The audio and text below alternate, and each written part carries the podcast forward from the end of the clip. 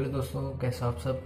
और जो आज मैं बात करने वाला हूँ, जैसे कि अक्सर क्या होता है कि हम चीज़ों को भूल जाते हैं। जैसे कि हमें ये काम पहले करना है तो उस चीज़ को हम भूल जाते हैं, फिर बहुत सारे काम करने के बाद हमें याद आता है कि हमें ये भी काम करना है। तो जैसे और जैसे हम सोचते हैं कि नहीं यार, इसको इसके साथ कर लेता तो थोड़ा मेरा टाइम बचता।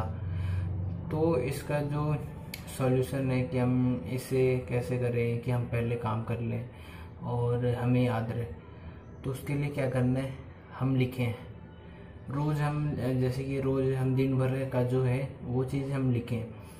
तो उससे क्या होता है कि हम लिखते तो हमें पता चलता है कि अच्छा, हमें कौन सा काम पहले करना था, किस काम को मैं किसके साथ कर लेता हूँ। जैसे कि मैं अभी कोई ऐसा काम कर रहा हूँ जिसके साथ मैं पॉडकास्ट सुन सकता हूँ, तो मैं उस टाइम को वहाँ पे यूटिलाइज़ करूँ, तो वहाँ पे मेरा टाइम बचेगा।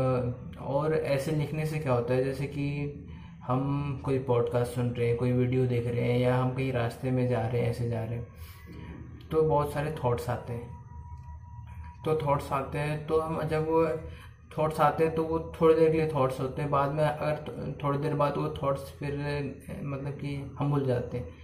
तो अगर हम जैसे कि घर पे हैं, कोई पॉडकास्ट सुन रहे, कोई वीडियो देख रहे हैं, या कुछ ऐसे थॉट्स आए, तो हम क्या करें कि उस थॉट को कॉपी में लिख लें। और कॉपी में लिखने से वो चीज़ें फिर बाद में याद रहती, फिर हम उसके ऊपर उसके ऊपर अप्लाई करते हैं उसको, क्या तो फिर बाद में जो भी रिजल्ट आया, लेकिन हम उस थॉट को आ, उस समय लिखने से वो चीज़ याद रहती है। आ, और फिर ऐसे क्या होता है कि हम अपने रोज़ अगर हम ऐसे रोज़ लिखें तो हम अपने आप को एनालाइज कर पाते हैं कि नहीं, मैं अपना टाइम कहाँ पे ज़्यादा वो कर रहा हूँ, ज़्यादा टाइम लगा रहा हूँ, ये ये तो बहुत कम टाइम में करने के लिए था मेरे लिए।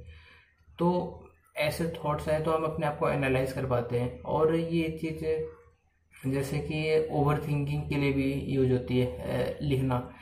तो जैसे कि हम बहुत सारी चीज़ें ऐसी सोचने लगते हैं जो हमारे काम के लिए नहीं है, वो वेस्ट ऑफ टाइम है। तो लिखने से वो चीज़ पता चलती है। जैसे कि शिवांश ने बताया था at the rate my uncode thoughts. तो मतलब ओवर लिखने से ओवर थिंकिंग कम कर सकते हैं।